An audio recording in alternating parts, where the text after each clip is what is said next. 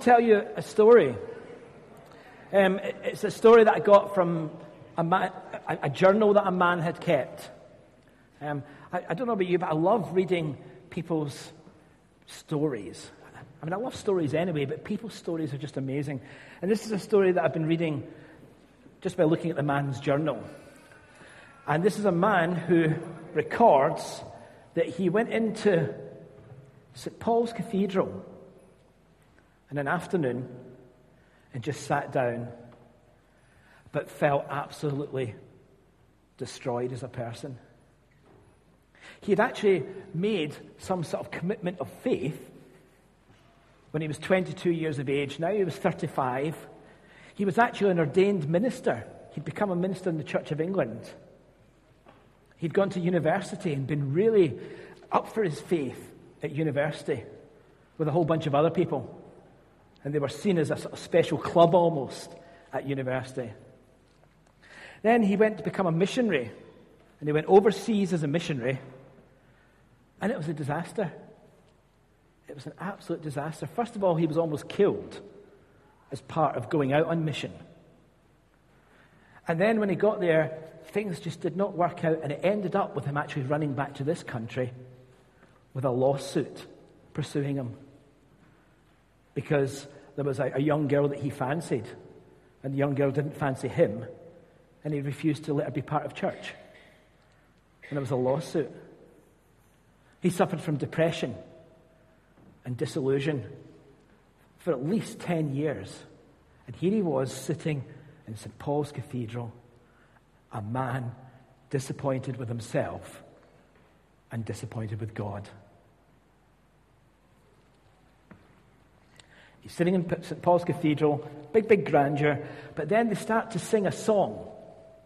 Okay, there's a choir singing a song, and it's a song called De Profundis.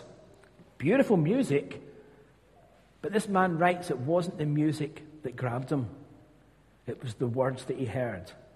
And I want to read those words out to you the words that this man sitting in St. Paul's Cathedral heard. Because he writes that they moved him to the core of his being. These words, sung out, spoke directly into his heart. Out of the depths, I cry to you, O Lord. O Lord, hear my voice. Let your ears be attentive to my cry for mercy. Because you, O Lord, if you keep a record of sins, O Lord, who could stand? But with you there is forgiveness. Therefore, you are to be worshipped. I wait for the Lord. My soul waits, and in his word I will put my hope. My soul waits for the Lord. My soul waits for the Lord more than the watchman waits for the morning. More than the watchman waits for the morning. O Israel, put your hope in the Lord, for with the Lord is unfailing love, and with him you can be saved. He will save his people from their sins. And this man was moved to the core of his being. Because those words from the Old Testament and Old Psalm 130 allowed him to cry out in despair to God. They gave him the vehicle to cry out to this God. He writes he was profoundly moved by those words, didn't quite know what to do about them. He just knew that inside something really deep was happening. And some friends invited him to, not quite as a salubrious place afterwards, a little sort of meeting hall um, full of some non Anglicans, which was a big deal in those days. And when he sat with all these bunch of people, they were reading out a Bible commentary, not even the Bible, a Bible commentary by a guy called Luther, so not even up to date, you know, 400 years old. And this Bible commentary was in a book called the Book of Romans, and it talks about how God forgives unreservedly. And this man writes in his journal at that moment of hearing that because of Jesus Christ and his death on the cross, that God forgives unreservedly, that moment, what he'd heard in the morning came back to him.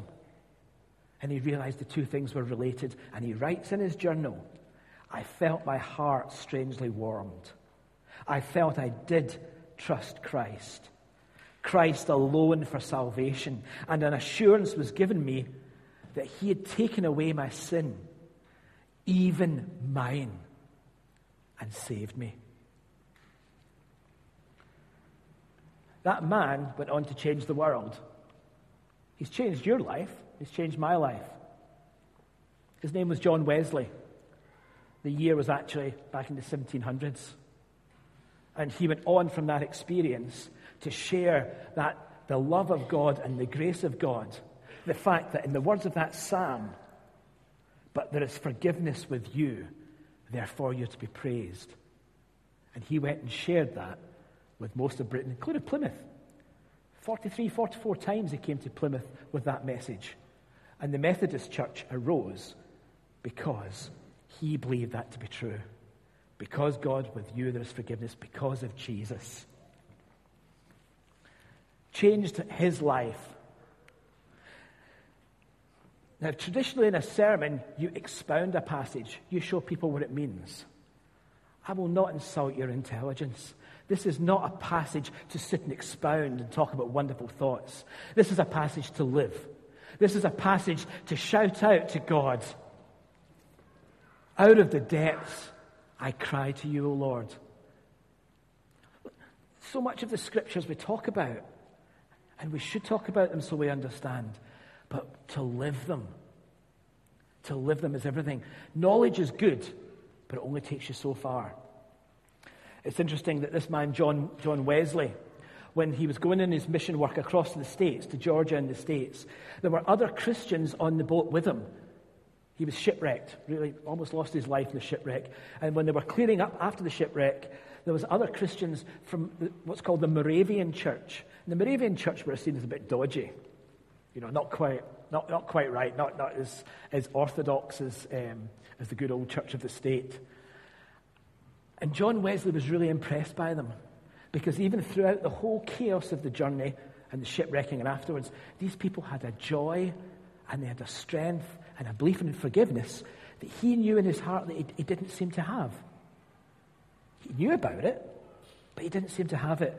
And it's interesting that when they got to shore, Wesley records in his journal that um, this Moravian, the, the leader of the Moravian church, actually said to John Wesley, Do you know Jesus Christ? And Wesley replied, Remember, he was an ordained minister. I know that he is the Savior of the world. And the Moravian minister said, That's true. That's good. But do you know that he saved you? And John Wesley writes, I had nothing to say. I had no words for him. This Psalm 130 Song of Ascents, you can read it, you can study it, you can think it's wonderful thoughts, you can talk about the beauty of forgiveness, but this is something to live. This is something to cry. We have a God who is not terribly respectable. And as much as anyone, anyone at all who comes to him at any stage of their life and says, Forgive me, he forgives. Straight off the bat. Straight off the bat. Now, I suspect that, I mean, okay, most of you are much more handsome or attractive than I am, got more hair than I am, but apart from that, we're pretty similar, I think. Just an ordinary person trying to make a living, trying to get through, look after a family, help me. I think of, in my worst moments, in the way that I have been in weeks and months in years. And if I had to recall that stuff now and bring it up, and someone says, God forgives, my head says, yeah, but you look at it and you think, really? Is that what he does?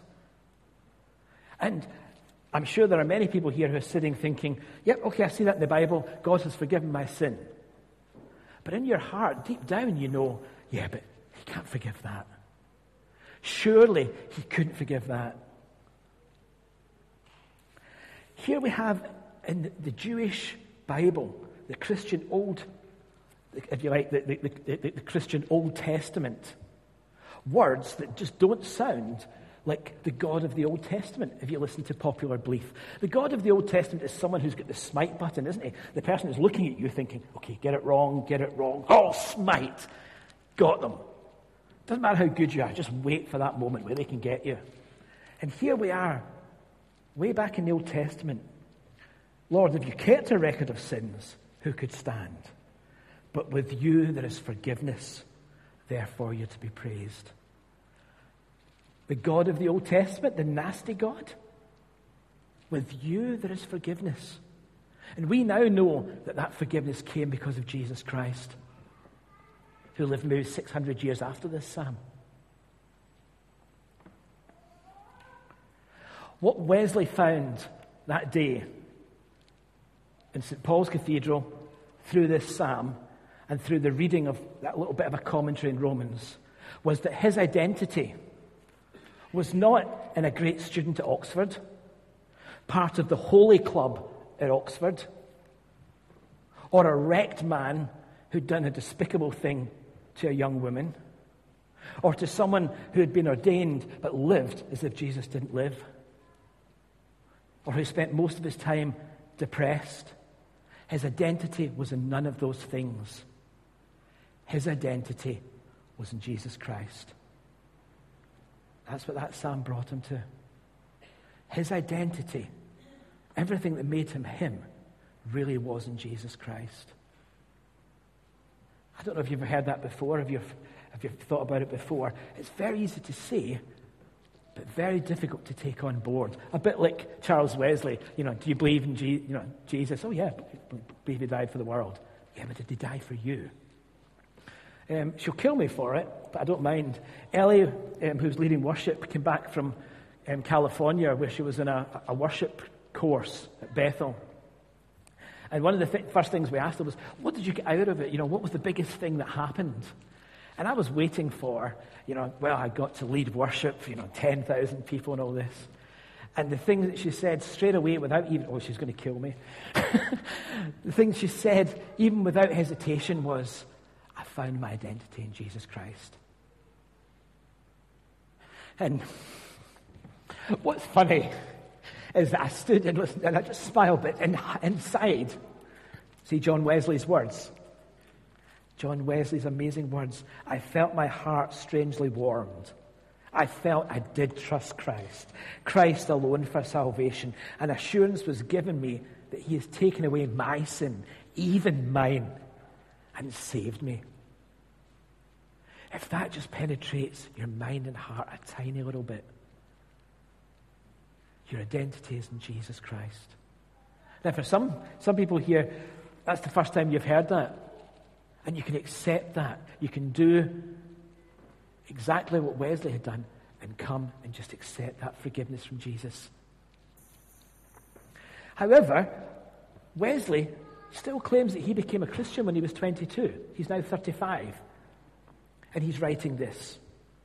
The idea that someone becomes a Christian and then, I am happy all the day and it's all fine. If that's your experience, brilliant. Come up, take the mic, and tell us about it because it's going to be great. My experience is that living as a Christian is one of the most amazing things I have ever been. And it's also been one of the most frustrating and difficult. And it's, it's, there's a struggle. And this idea of coming back, and even as a Christian, of, in my case, 35 years, shouting out, Out of the depths I cry to you, O Lord. Listen to me, please. This isn't a nice theological, Dear Lord Jesus, please bless mummy, please bless daddy. This is a cry from the heart of someone who is going through it, who's disappointed with God and disappointed with themselves. And that can happen to people with faith or without faith. And in both cases, it's exactly the same. There is a God who forgives. There's a God who is always there. There's a God who He, together with His Son, decided that the Son would go to earth and die so that you and I could know the truth. Not just the words, but the truth. But with you there is forgiveness. Therefore, you're to be praised. Is that the God you believe in? Because for a lot of religious people, that's not the God of the Old and New Testament. I remember sitting on a bus before I became a Christian, and there was two wee old ladies in front of me who'd been to church. Oh, and they were, oh, we call them nippy sweeties. You know, you put a sweet in your mouth and go, oh. And they were saying, aye, the world's a terrible place, and those people, those sinners, aye. And this wee woman with a really big smile said, but don't worry, they'll all burn. And I just thought, hey, cheers, you know, that's great. It's funny that that's not the God who's in Psalm 130. It's not someone who ignores the wrong things, but someone who has dealt with them and loves to the uttermost. He is fairly unrespectable in religious circles, Jesus. God, the Father, is fairly unrespectable in some religious circles because he goes so much further than any of us.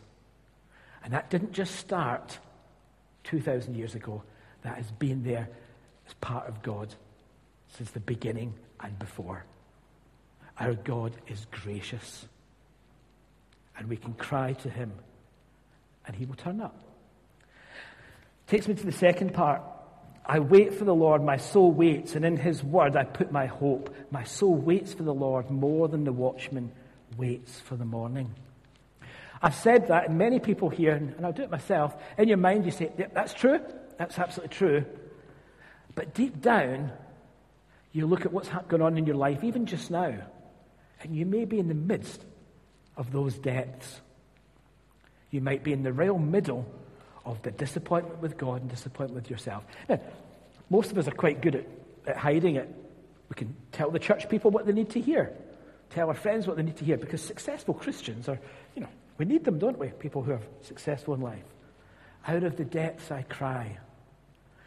And I suspect many of us at some time have had in our hearts the feeling that I believe that, but Lord, what's going on just now is just too hard. Lord, what's been going on just now for the last week and a half is too hard for me. I cry out to you. Where are you? Lord, what's been going on for the last 10 years? This is too hard. This is too hard. I can't see this. Lord, I cry out to you. Lord, this has been on for 30 years. Where are you? I'm crying it out to you. Some of us tell others. Some of us keep it deep within because we don't want our God to look bad.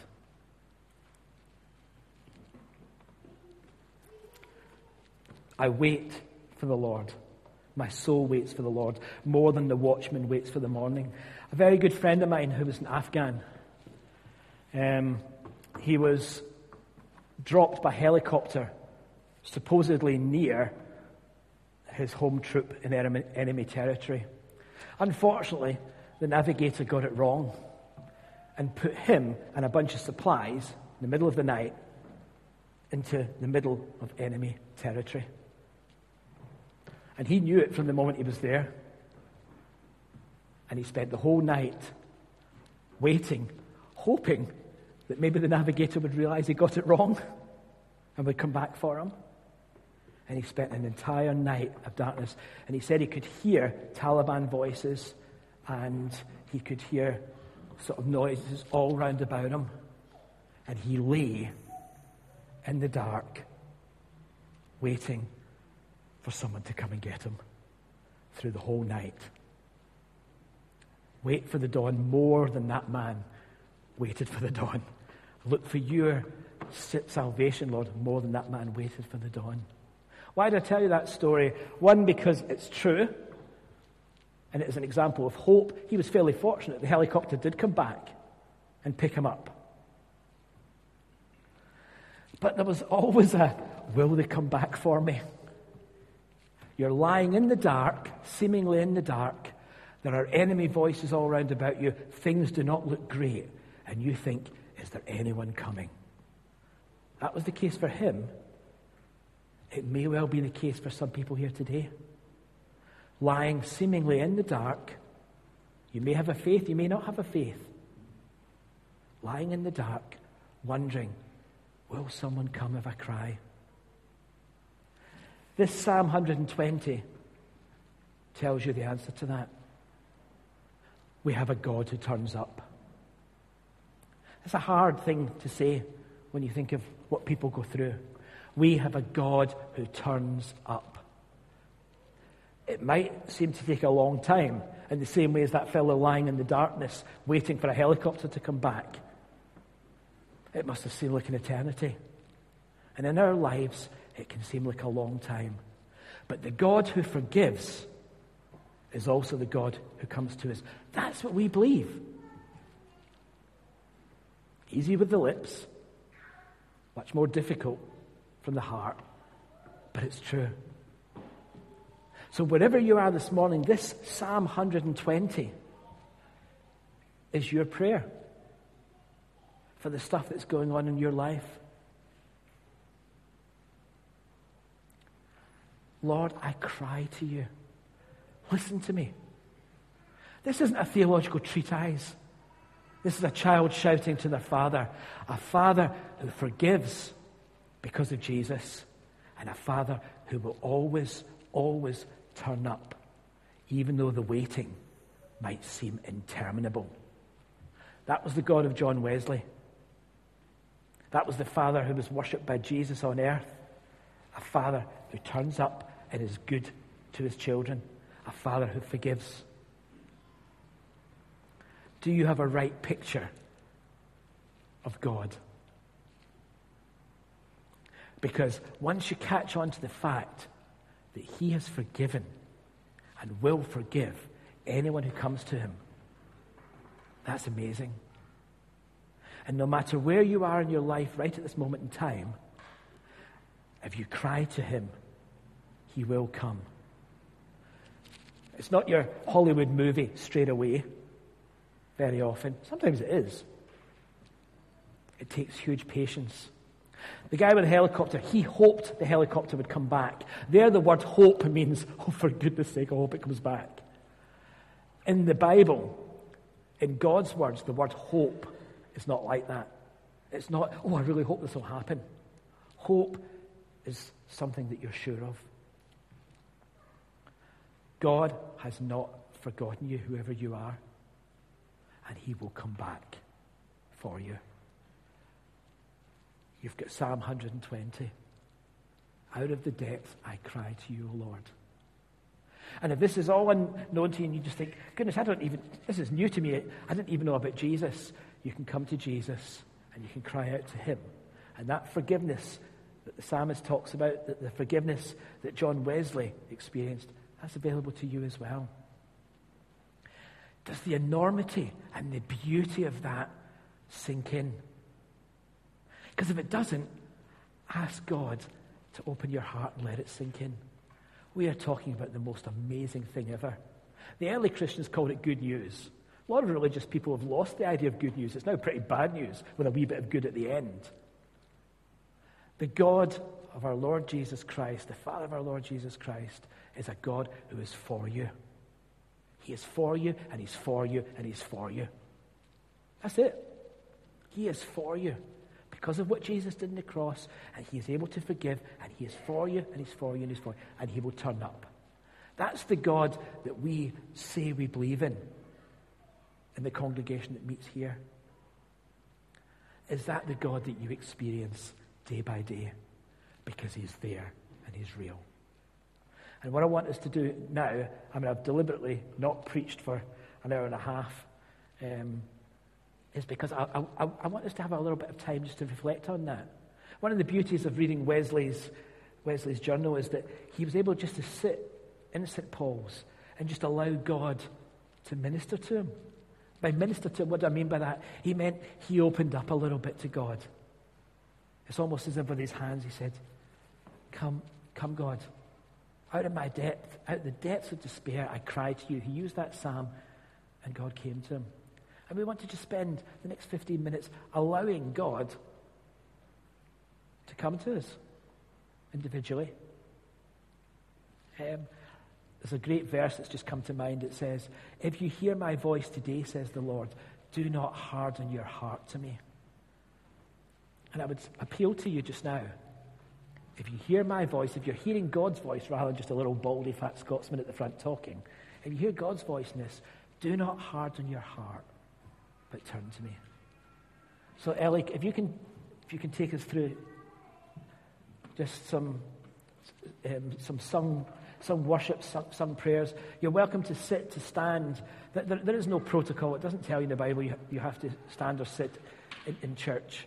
Um, the only thing it says is don't harden your heart. If you're hearing God speak, don't harden your heart. That's the main thing.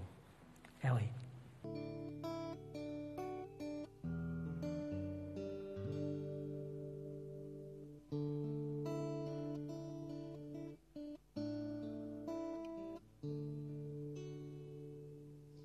How deep the Father's love for us, how vast beyond the measure that He should give His only Son to make a wretch His treasure.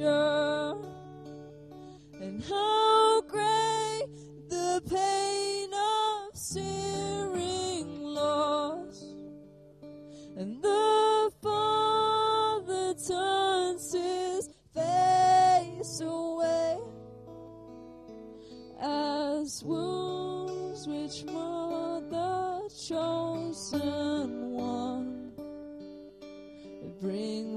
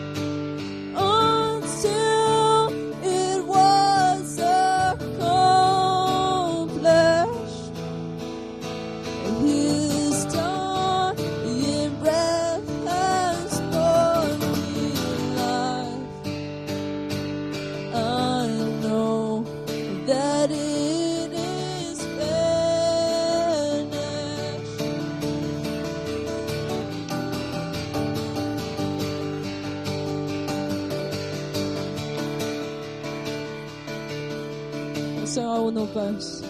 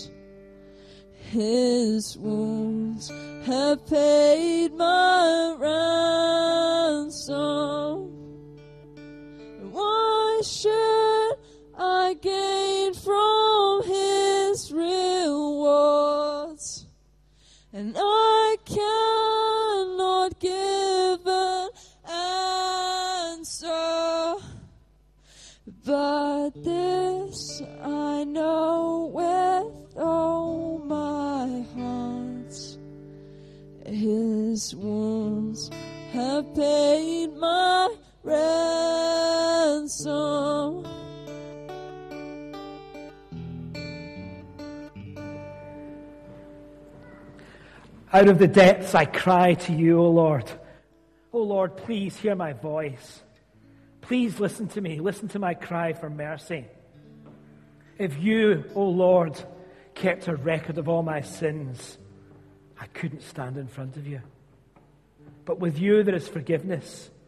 Therefore, you're to be praised. I will wait for the Lord. My soul waits, and in his word I put my hope.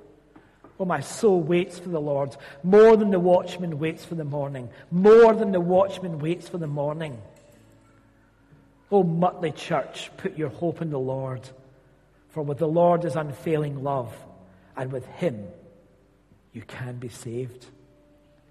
He himself saves people from their sins. Thank you, Almighty God, to your word for us. Bless us as we go to love and to serve. And Father, if there are anyone in this room at all who doesn't know you, please, I would pray even just now that you would let them see Jesus in his glory, that you would let them see Jesus dying for them, and that they would meet Jesus for the first time. Thank you, Lord. Thank you for being in our whole service. Thank you that you're the God of all things, not just the religious bits. Thank you. Amen.